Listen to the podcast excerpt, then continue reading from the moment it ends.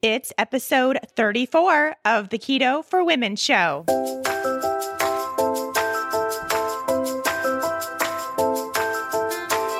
You're listening to the Keto for Women show, and I'm your host and nutritionist, Shawn Mynar. This show is designed to empower women to find their own expression of the keto diet to maximize their health and happiness. Now, let's get started with today's episode.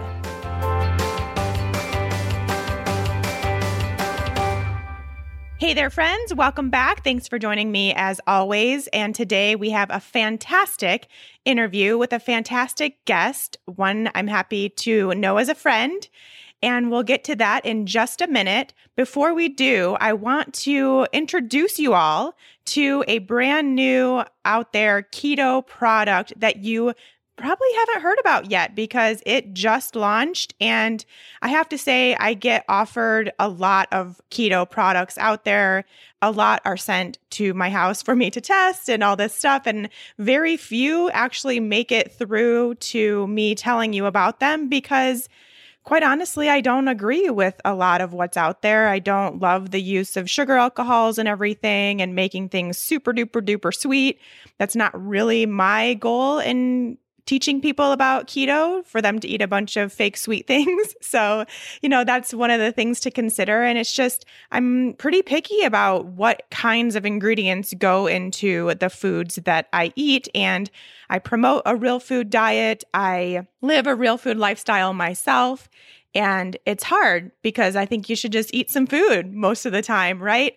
However, the new Ample meal replacement shakes ketogenic style came out, they introduced themselves to me. I tested their products and they're great. I think that they are a great thing for a lot of us keto for womeners to at least have in our arsenal when we need something quick, when we're traveling, we're on the go, we're at soccer games and errands and grocery stores and all that stuff, and you need some food, but either didn't prepare, don't want to prepare, or just like having a shake around. So Ample shakes are a full meal replacement shake and the only keto meal replacement shake. And the best thing that I like about them is they haven't taken a meal replacement shake and put a bunch of random ingredients that we don't know what it is.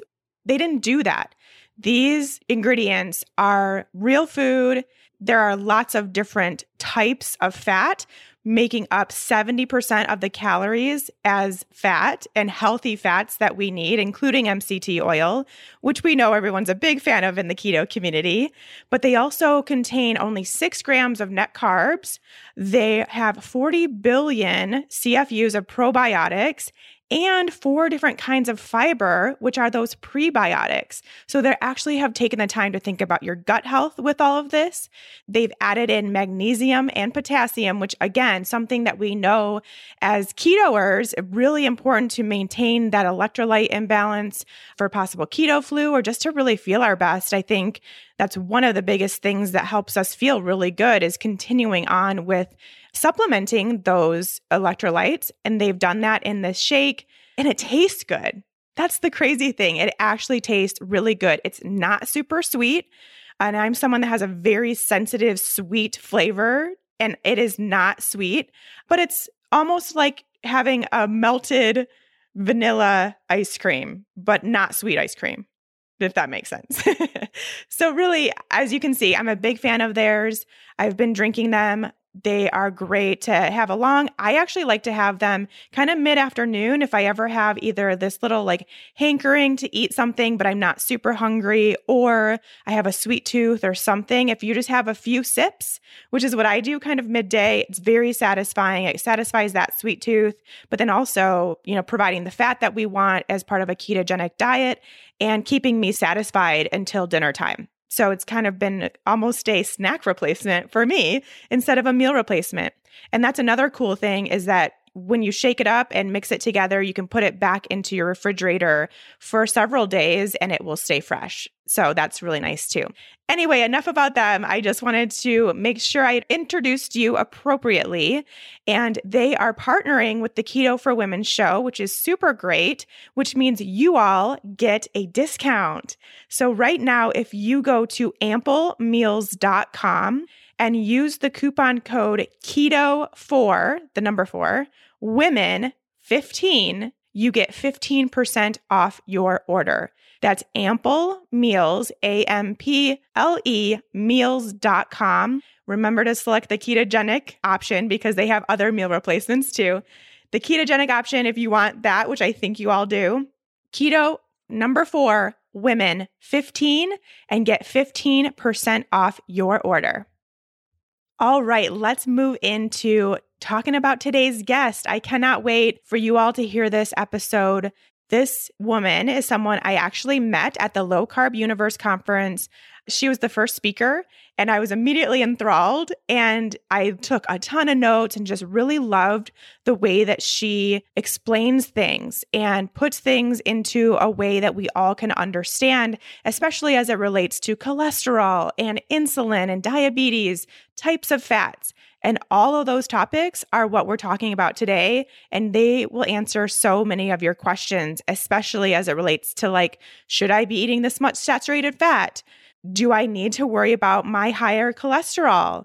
These questions that I get all the time, she obviously does too. And so we're going to answer those for you and really answer them in a way that makes a ton of sense. So here we go. Dr. Trudi Deakin. She is the chief executive of a registered charity specializing in the research, development, implementation, and audit of structured education for the public and healthcare professionals internationally. Trudi's first degree was in nutrition and dietetics, followed by a teaching qualification and then a doctorate in diabetes in 2004. She's the founder of X-PERT Health and the author of the portfolio of expert programs and has trained over a thousand healthcare professionals to become expert educators, which has permitted the delivery of structured education to over 200,000 people at risk or diagnosed with diabetes. Trudi has published books including the X-PERT Health Diabetes Handbook, X-PERT Health Insulin Handbook, and Eat Fat Step by Step Guide to Low Carb Living book. I'm so excited for you all to meet Trudi. Let's go chat with her. Before we get going with the show, let's chat about the sponsor of this episode of the Keto for Women show, Health IQ. Health IQ is an insurance company that helps health conscious people like runners, cyclists, weightlifters, and healthy eaters get lower rates on their life insurance. Health IQ can save their customers up to 33% because they have found scientific proof showing physically active people have a 56% lower risk of heart disease, 20% lower risk of cancer, and a 58% lower risk of diabetes compared to people who are inactive. Like saving money on your car insurance for being a good driver, Health IQ saves you money on your life insurance for living a health conscious lifestyle. I've partnered with Health IQ because I'm a huge fan of their philosophy on recognizing those that take their health seriously, like us keto for womeners, and rewarding us for doing so by saving us money on our life insurance rates. Head to healthiq.com slash keto to see if you qualify and to support the show. There, you will take a quick lifestyle quiz, which will determine your potential savings. That's health iq.com slash keto to learn more. Hi, Trudi. Thank you so much for coming on Keto for Women today. Thank you. It's a pleasure to talk to you today. I think most people probably already know this, but just so we can get the word out there, we met at the Low Carb Universe conference back when I was in Mallorca, Spain for that. And it was fabulous. And I just, your talk really stuck out for me because you do such a good job at explaining things so basically, you know, just really putting it out there in a way that anyone and everyone can understand what's going on with their body, which I loved. So I'm like, I got to get her on the podcast. Brilliant. Well, thanks for inviting me. What we've found over the years is that people understand things. They're so much more motivated to make the lifestyle change. Mm-hmm. Yeah, you just have to understand it. You have to know what your doctor is talking about, what's going on in your body from another perspective sometimes. And I love that so much. So, why don't you just tell everyone a little bit about yourself, what you do, how you got to doing what you do, that kind of thing?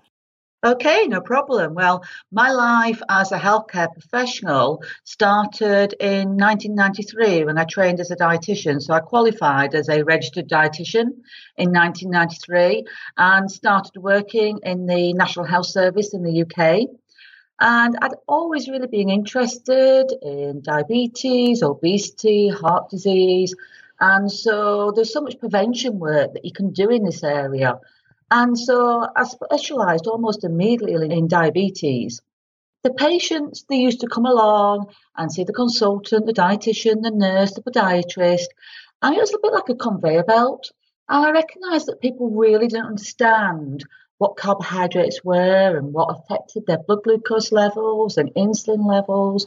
And I realised that people needed the education to understand so I held auto focus groups of people to ask them what information they needed and how they wanted that delivering.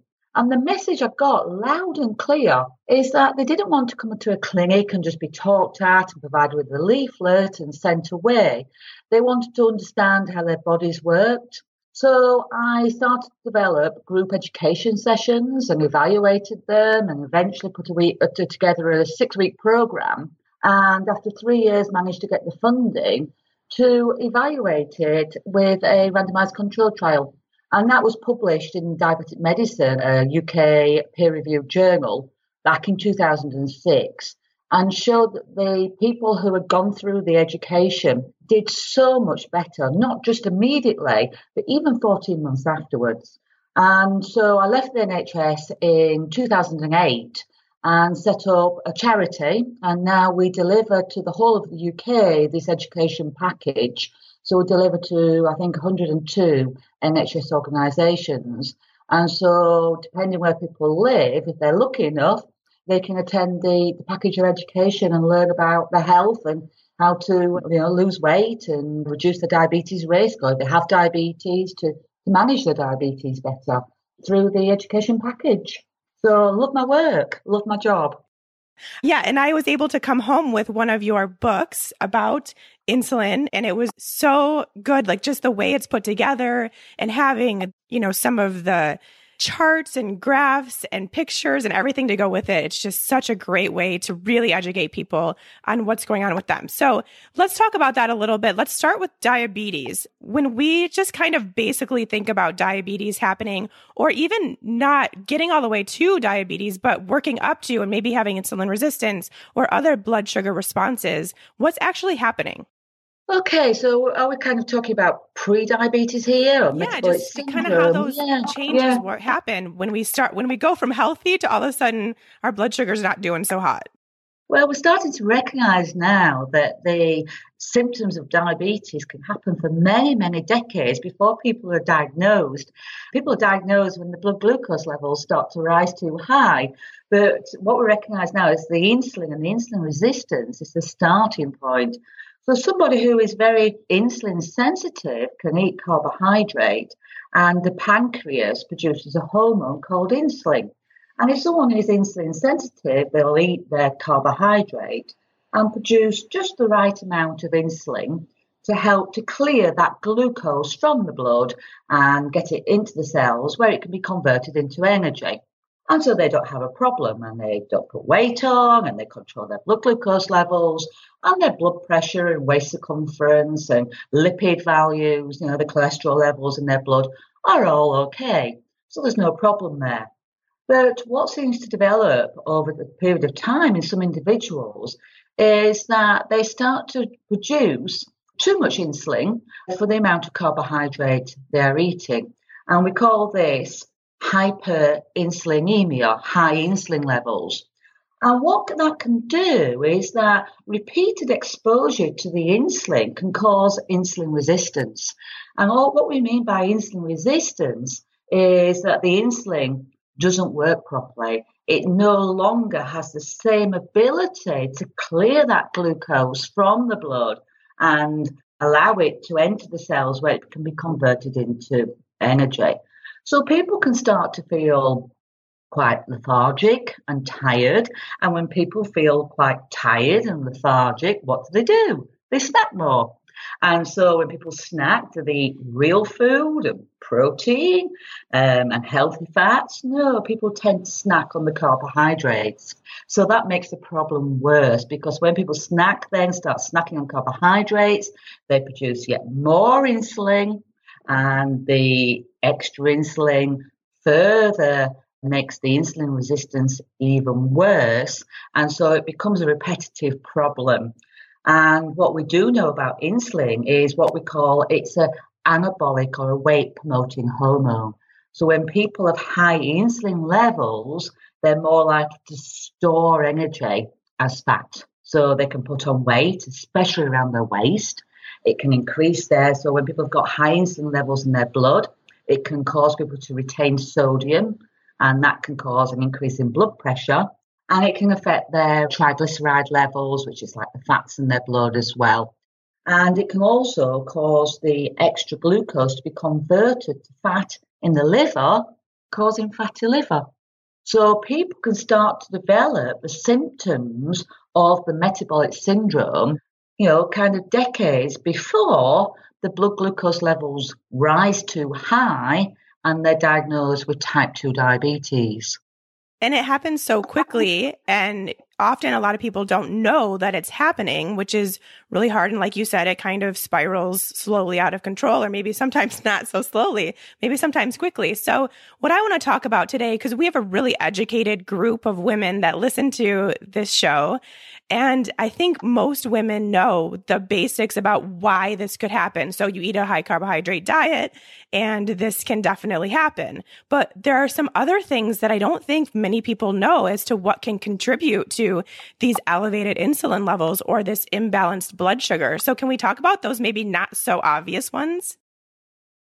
Yes, yes. So, I mean, carbohydrates are the main stimulator of, the insulin, but you know, we need to consider holistically the whole body. And so, we know that when people are stressed, then they release more of the stress hormones like cortisol. And that leads to people releasing glucose from their liver, which then increases the insulin levels. People who don't sleep well have also increased stress hormones in their body, which causes insulin levels to rise. And we're starting to know much, much more about the gut microbiota and how the foods that we eat can affect both the beneficial uh, bacteria and the diversity of the beneficial bacteria in the gut, as well as the bad bacteria.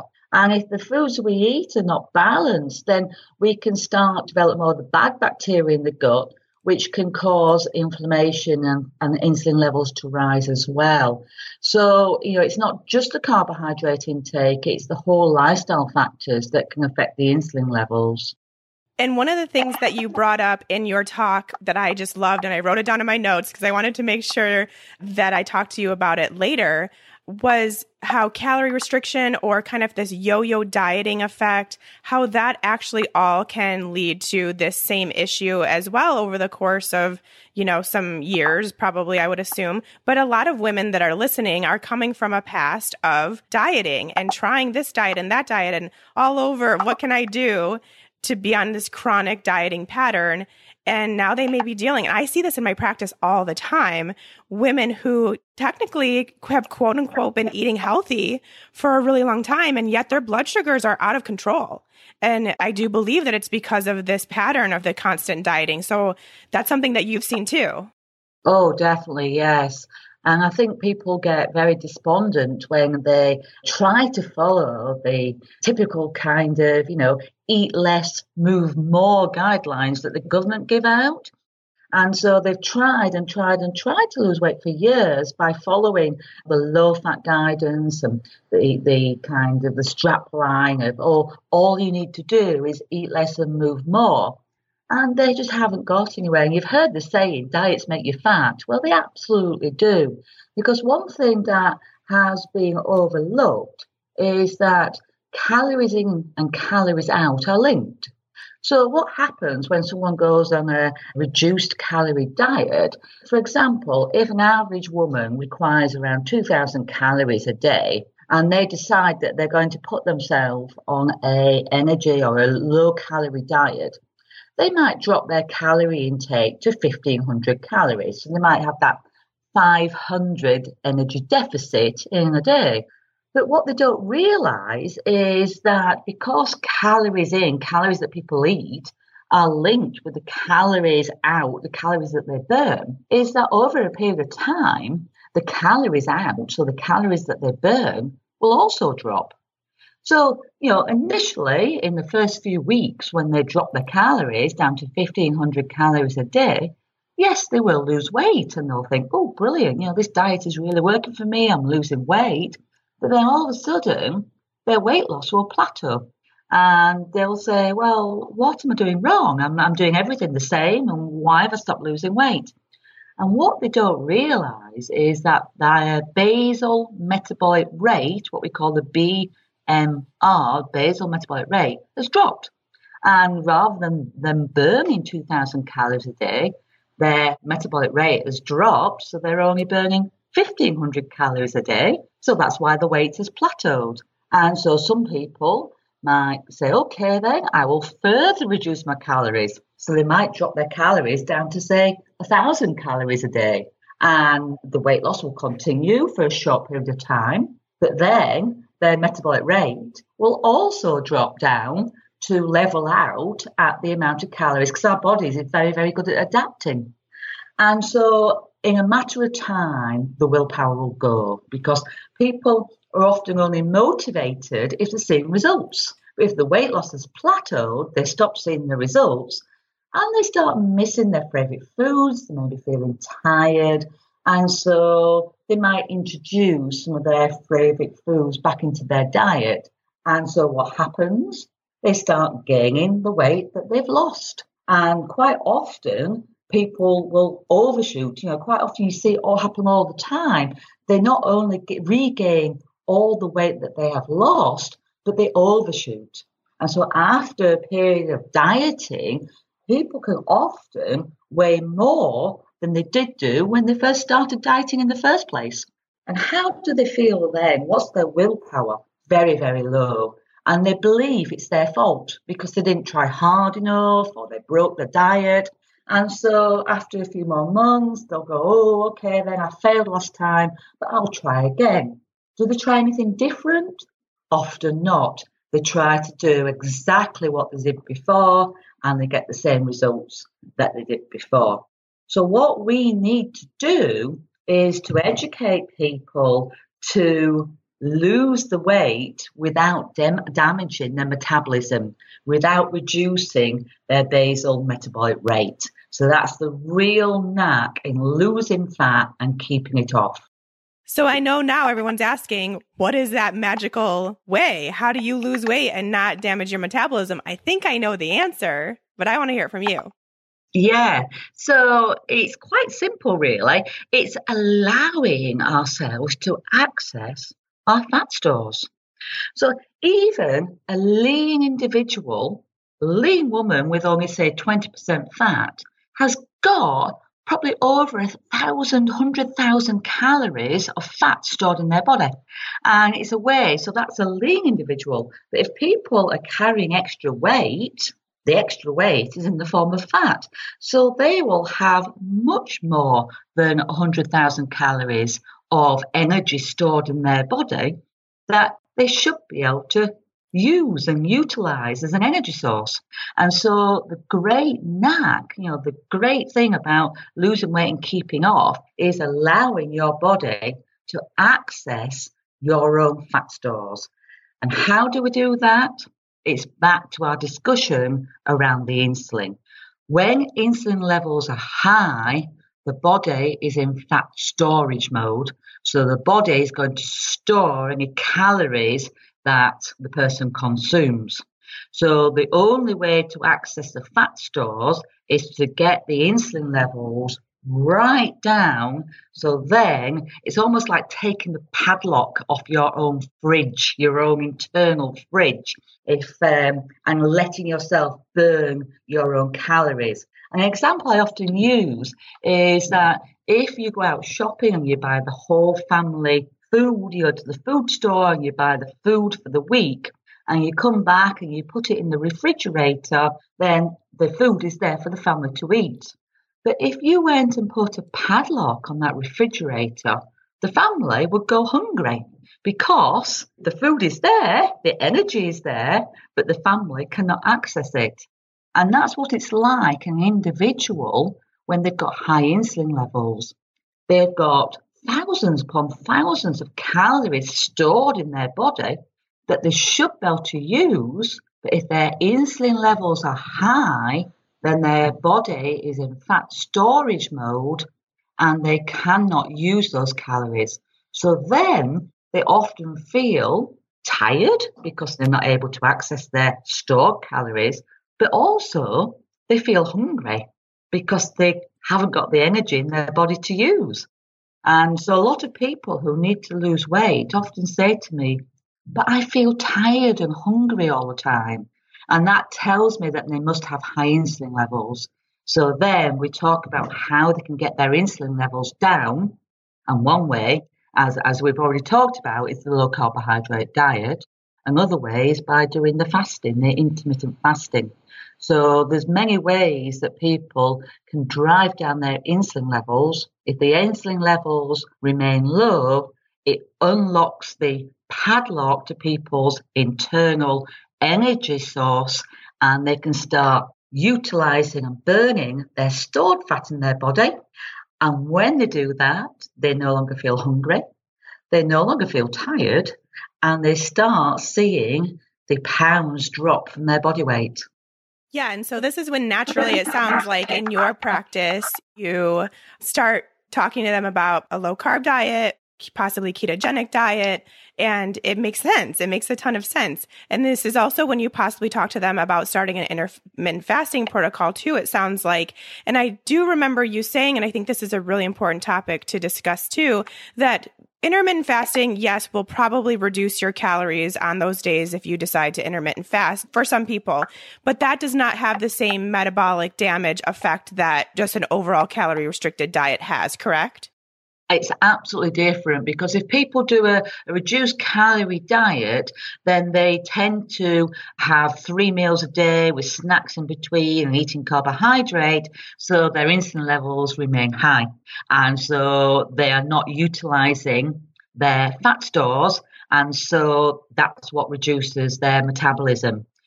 Turning that around, if people do some level of carbohydrate restriction and don't eat as frequently, that drives the insulin levels down. So then they can utilize their own fat stores. The body then doesn't need to go into starvation mode because the body is receiving calories. Then people might be fasting, but the calories are coming from people's fat stores. So then the body doesn't have to panic and go into starvation mode and reduce the metabolic rate because the body's being fed not through the person putting food in their mouth, but for, by them, you know, using their fat stores as an energy source. I love it. That makes so much sense to me for sure. Okay, so I want to switch the topics a little bit because this is also something that I really want to try to explain as best as we can on this show, and that is that of cholesterol. And it kind of ties in because I'm assuming in your practice when patients come in and you tell them that they're going to be on this high fat diet, they're going to restrict their calories a little bit, then they get concerned because their other doctors haven't told them that. And it's scary because we know about cholesterol and we've heard so much about cholesterol and how dietary fat can cause these elevations in cholesterol and it's a, this becomes this really scary thing for people that really shouldn't be. And I loved the way that you can explain it and kind of dumb it down, we'll say, for all of us. So let's talk about that subject. Now, the ones that we know are total cholesterol and then the HDL, which is considered the good, quote unquote, cholesterol, and the LDL, which is considered the bad, quote unquote, cholesterol. So what are these and are they actually good and bad? Yes, it's such an interesting topic, this, and there's so much confusion around it. Number one take home message is there's only one type of cholesterol, and cholesterol is absolutely essential for life. We need it for five things we need it for brain function, We need it. every single cell in the body needs cholesterol in the cell wall. Um, so the cells wouldn't live without cholesterol. We need it to make vitamin D. So, you know, there's a huge kind of, certainly in the UK, there's a huge concern about vitamin D deficiency, but we can't make vitamin D in the body without cholesterol. We need it for all the sex hormones, so we won't be able to reproduce without cholesterol. And also, finally, the fifth reason is that we wouldn't like to digest food and certainly digest fats without cholesterol because we need cholesterol to make the bile acids. So, cholesterol is essential to life. So, that's the first point. Now, because uh, cholesterol is, is a lipid, then it doesn't mix with water. And our blood is water based. And so, because uh, cholesterol is also essential, it needs to be transported in the blood to where it's needed in the body. And because it doesn't mix with the blood, it needs to be transported. And so when we talk about the cholesterol transporters, that's where the LDL and the HDL comes in. So the LDL transports the cholesterol to where it's needed in the body, and the HDL is a transporter that mops up the excess cholesterol that's not required and takes it back to the liver where it can be repackaged and reused. So we have a very efficient system running our body. And so the myth that cholesterol is harmful for us comes from the fact that when they've done autopsies and they've seen people have had a heart attack and they see the fatty streaks in the arteries and this is cholesterol deposits. So cholesterol has been blamed for the heart attack, but really the cholesterol is just an innocent passenger in the transporter.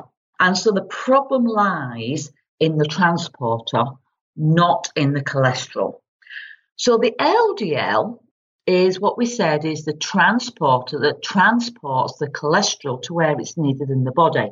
Now the LDL should be large and fluffy, a bit like a truck. It should be big enough to carry the load. The problem happens when these LDLs shrink and become small and dense. So we use an analogy of a motorway. So if you imagine our blood vessels around our body is a motorway system, or do you call them highways? Yes. Highway system, yes. yeah. If at you know 2 a.m. You may only have a handful of trucks on the highway, so there's a low risk of collision. But at 8 a.m., the truckers are sleeping, but there is a multitude of small cars on the highway, and therefore there is a much greater risk of collision. And so, if you think about the LDLs in this same context, that we want our LDLs to be large enough to carry the load so we don't need too many of them. And then they're less likely to collide and become damaged and drop the load. But what causes our LDL to shrink is when people eat too many carbohydrates. When people eat too many carbohydrates, then that increases another lipid in the blood called triglycerides. And when the triglyceride levels in the blood get too high, then that process can cause the LDL to shrink and become what we call the LDL, the small dense LDL. And they're very, very easily damaged then. And when they get damaged, they drop the load. What is the load? The load is the cholesterol. So it's just the innocent passenger in the transporter. Does that all make sense? Yeah. And when you had your talk, you had it all on this picture and, and you can visualize it for our listeners. You can visualize that highway and how it makes sense that when there are a low amount, there's very low risk. And then as it becomes more towards rush hour, there's going to be a much greater risk. So that's what really a good way to look at it. So when we're going to our doctors here and they're telling us that our cholesterol is too high, we may need to be on a statin or we need to really watch out for these numbers. And this is kind of the ideal ranges. Is that actually all true? And what should we actually be looking for to know if we are at risk for heart disease? The total cholesterol level is meaningless because that doesn't really tell you anything. So just people focusing on their blood total cholesterol level, that doesn't actually tell people if they're high risk or not. And in fact, some studies have shown that the higher the cholesterol level, the longer people live. So it's more of a concern if people's total cholesterol level starts reducing when they reevaluated a one clinical trial, they found that for every, now what was it? There was for every 0.7 reduction, and that's the UK units in total cholesterol level, there was a 22% increased risk of, of dying of total mortality. So, you know, the total cholesterol level is not a concern. The ratio that we're using a lot nowadays is the triglyceride to HDL ratio. So we said that triglyceride is the amount of fat in the blood. Now, when that's high, then that's a bad thing. And we also know that the HDL is protective against heart disease.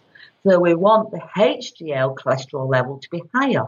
So, for example, someone might be on a standard low fat diet and may have a triglyceride level that is slightly raised. They might reduce their carbohydrate intake and dramatically reduce their triglyceride level.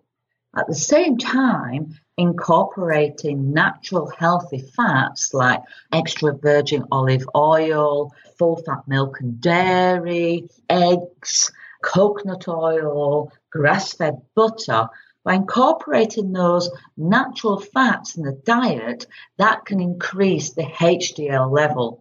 So I've seen people, you know, quadruple their triglyceride to HDL ratio.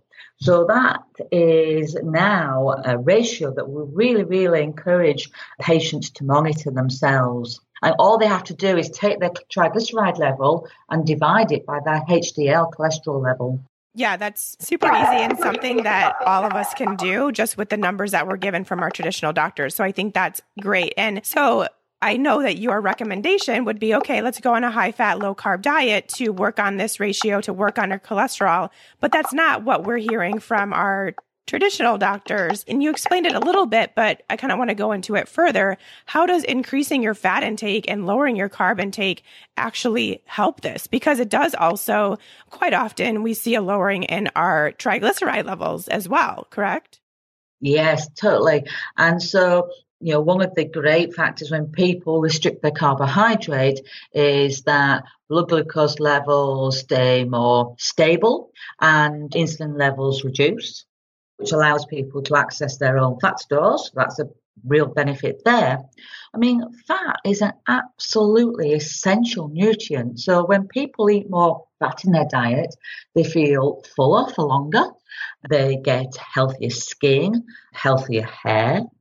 And so, you know, a lot of their symptoms that people have experienced when they come to us, things like IBS, polycystic ovaries, a lot of these conditions, acne, are totally improved when people restrict the carbohydrate and increase their healthy fats. It's just that easy. it is. And yet, for some reason, there's so much resistance around it still within the medical world, which is so sad to see. But it is getting so much better almost daily. I feel like more and more doctors and dietitians and nutritionists are becoming open to it. So thank goodness. But this leads us into a really good topic and something I wanted to try to touch on.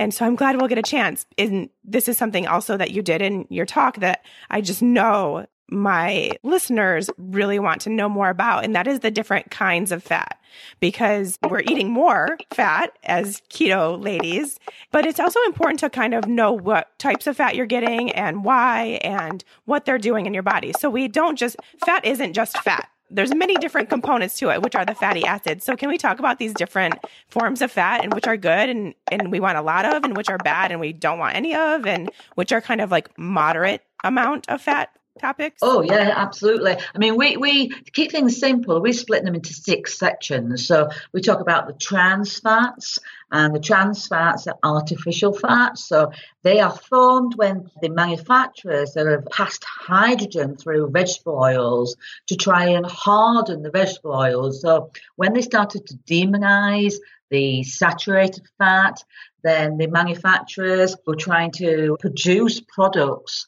with vegetable oils, but using liquid fats don't bring about the same consistency in the baking and the baked goods. So they tried to harden the vegetable oils to make them better to cook with. And this by passing hydrogen into vegetable oils. But we now know that these form the trans fats, which are so very, very bad for us. So the trans fats are artificial fats and they are found in, in processed foods and margarines. And I think now there's a good understanding how negative they are for our health. And so processed foods contain a mixture of the trans fats, but also another type of fat called the omega 6 fatty acids, the omega 6 polyunsaturated fats. And so a lot of people still believe that the vegetable oils like the corn oil, the sunflower oil, the we call it rapeseed oil in, in the UK, you call it canola oil, is that right? Yep. These are really, really high in what we call the omega 6 polyunsaturated fats. Now, these fats are not stable, so they're more easily mixed with the oxygen in the air and become oxidized and rancid, which can cause inflammation in our body. And they're pro inflammatory, so they actually kind of encourage inflammation in the body. A very, very small amount of these omega 6 polyunsaturated fats are essential to health. When we say essential nutrients, these are nutrients that we can't make in our body, so we need to eat them. But the amount is very, very small. And if we have some seeds or some nuts, we will get all the essential omega 6 polyunsaturated fat that we need. So, one of our real recommendations is for people to completely omit the vegetable oils from their diet. Mm-hmm. The mm-hmm. other form of the polyunsaturated fat is what we call the omega 3. Now, these are still more likely to be oxidized, so we need to make sure that we don't apply too much heat to these fats. But we find the omega 3 mainly in the fish, the oily fish like the salmon, the mackerel, the sardines. And these are really, really beneficial for us because rather than being pro inflammatory, like the omega 6, the omega 3 is anti inflammatory. And we know that inflammation is a starting point to many conditions such as cardiovascular disease, type 2 diabetes, rheumatoid arthritis. So, driving down inflammation in the body is a good thing. And also, we know that the omega 3 fatty acids reduce the level of triglycerides, these fats in our blood as well. So, we really, really promote people getting the right balance. Before the agricultural revolution, people were having about one of the omega 3s to every one of the omega 6s. So the ratio was one to one. Nowadays, in westernized society, the ratio is about 16 of the omega 6 to 1 of the omega 3. So the balance has gone completely out of sync. So we recommend people to get the balance back down to no more than 4 of the omega 6 to 1 of the omega 3. So that's that. So we talked about the trans fats, we've talked about the omega 6, the omega 3. And another one is dietary cholesterol. Uh, for years, people have been really fearful of having foods that contain dietary cholesterol, and that would be the seafood or the eggs. But we know that two things to discuss here. One is that if we eat more foods with dietary cholesterol, then our bodies just make less. So, roughly speaking, the cholesterol in our blood around 15 to 25% comes from our diet, and around 75 to 85% is made by the body. If people eat more cholesterol, then we just make less of it. As simple as that.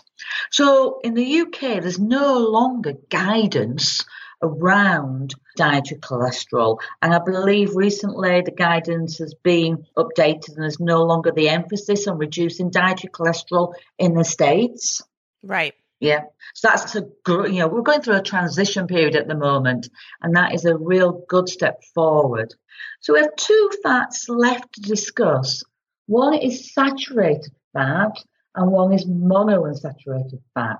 So saturated, these kind of these foods, these fats are often found together in what we call real foods. And when we talk about real foods, we mean foods that are in their natural state.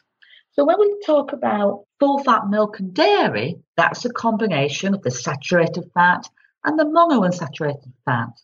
When we talk about meat, we talk then again it's about 50% saturated fat and about 50% monounsaturated fat. So saturated fat is found in a lot of natural foods. And the myth, and the governments often say, well, cut processed food and you reduce your saturated fat intake. But like I've already said, processed food tends to be a combination of trans fats and vegetable oils, mm-hmm. not saturated fat. So when we're eating foods in their natural state, like full fat milk and dairy, then we are getting saturated fat. And even though saturated fat in some individuals can increase blood cholesterol levels, we know that's not a concern because it's not the blood cholesterol which causes heart disease. It's the transporters when they get oxidized. So we don't need to worry about having trans fatty acids. So we don't need to worry about having the saturated fat in our diet as long as we're eating it in unprocessed foods that we're cooking ourselves at home. So the final fat is the monounsaturated fat. In the main, we find that in the extra virgin olive oil. And that also can be anti inflammatory and very, very good for our bodies. So, is that a good brief overview on the different types of fats in the diet? So good. And I think the biggest take home is that when you're eating real food, nature does this for us. Nature kind of takes care of knowing what fats we need at what ratios on its own. And so as long as you're eating real food, then we don't really have to worry that much about it. It's just, you know, we're getting the right amounts just by doing that. It's when we get, and this is what you mentioned, how the ratio is so off. And it's just because of the addition of processed foods in our world, in our culture. Yes, people, when they're eating, you know, real food, they don't have a problem in regulating their appetite because they get that kind of feeling of fullness. Whereas, you know, there's something in the processed food that just makes people want to continue eating. And so people often say, you know, when they change their diet, they often say, I no longer feel hungry. I can cut the frequency in which I eat. So the intermittent fasting tends to go hand in hand with, you know, adopting a carbohydrate restricted real food diet. Mm-hmm. Yeah, absolutely. Okay, I one last question and then we'll wrap up here. But I'm just curious, and maybe our listeners probably are curious. What does a day look like for you as far as your food goes? Do you intermittent fast? Do you eat keto mainly? What does it look like for you? Yeah, I've been keto for four years now. And I find it so, so easy. Mm-hmm. And I'm pleased to report I've not even put a pound on over the festive period. And my standard is I never have breakfast. I'm just one of these people. I get up in the morning, I never feel hungry. I fast until noon every day. Uh, I have one or two meals per day. Um, around 12 noon, I might start feeling a little peckish. And you know, I may choose to eat something, or if not, I'll just have coffee with cream, double cream. I think you call it heavy cream. Mm-hmm. And because I have a real busy day, And so it's a quality of life improvement for me not to have to eat sometimes. Yes. And so I might have coffee with heavy cream. And then when it gets to the evening, I can then take time out, cook a real nutritious meal and enjoy it, sit down and relax and enjoy the meal. Whereas before, four years ago, when I wasn't keto, I was hungry all the time. You know, I travel a lot and it's inconvenient to feel hungry all the time and also pretty expensive. Now, that's really funny as well because a lot of people say that when you eat real foods and you eat keto, then it's expensive.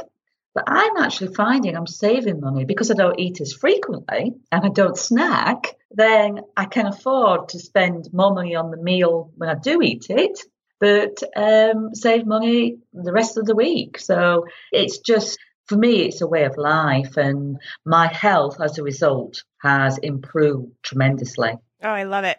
That's actually such a good point that you brought up about the cost savings because that is a huge kind of hurdle that people have to get over when they're trying to eat keto. And when you're getting good high quality fats and good high quality meats, it is expensive, but you're eating so much less. Like if you're just yeah. skipping a meal, quite a cost savings. So then you can put that money towards making sure you're getting the highest quality fats and meats, which is so important. That was such a great talk. And you're just so good at explaining things so easily for people. I love it so much. This is going to be great for our listeners. Can you tell people a little bit more about where they can find you and if there is any of the resources available to them? Yes, yes. So we have a website. So we're a registered charity and we have a website which is X-PERT Health, and that is XP. We have no E on the expert. Um, so it's XPERT health, so H E A L T H dot org dot UK. And if people visit the website, they can see all our educational programs, they can see our resources. We have blogs where we talk about different research and, you know, recent blogs have been, you know, talking about salt and is breakfast the most important meal of the day? Well, I think you know my answer to that. and so, you know, there's the research tab, there's the program tab, there's the online shop. We have starting perform very soon as well. We're just launching our weight program. So if people visit the website, there's a whole load of materials and reading that they can do to learn more about the educational activities that we deliver. Oh, I love it. And like I mentioned, I have one of the handbooks and it is so well done. It's such a great resource. And I think a lot of our listeners, maybe they're kind of already deep into this keto lifestyle, but their friends and family aren't and they need help. And that kind of resource is so great for these people to truly understand what's going on with their bodies and how they can actually improve their health. And so having that resource and having a place where we can send people that want to learn more about what they're currently being diagnosed with. It's so great. So, Trudi, thank you so, so much for taking time out of your busy schedule to educate all of us. Okay. Thank you very much for inviting me. Talk soon. Bye. All right. I hope you enjoy your time with Trudi Deakin and hopefully she answered a bunch of questions you had, which I have a feeling she did. Before we move on to what's coming to Keto for Women in the next few weeks, a quick reminder to check out this episode's sponsor, Health IQ, the company that brings life insurance savings to the health conscious. Head to healthiq.com slash keto to take your lifestyle quiz and see if you qualify for a lower rate. That's healthiq.com slash keto. Remember, next week we are talking digestion. I'm going to call it keto and poop because I think that's just way more accurate and kind of catchy, we'll say. But yeah, we're looking at your digestion and we'll kind of go through what digestion looks like when it's working well and what it looks like when it's not working well and what could be going on and how we can use keto to help with that. And also how keto may affect your digestion too. So some of the symptoms you may experience when you go keto that weren't happening before, you can hopefully figure out and get some tips on how to get your bowel movements back to normal. That will be next week. And then the week after, I might actually do. Let me know what you guys think about this. I might actually do a hot seat, like a keto hot seat, where I ask questions on social media Don't even look at them. Don't prepare before. Just ask you for questions and then I will answer them. I'll be in the hot seat answering them as quickly as I can. We might do that. We'll see. See if I can get that coordinated.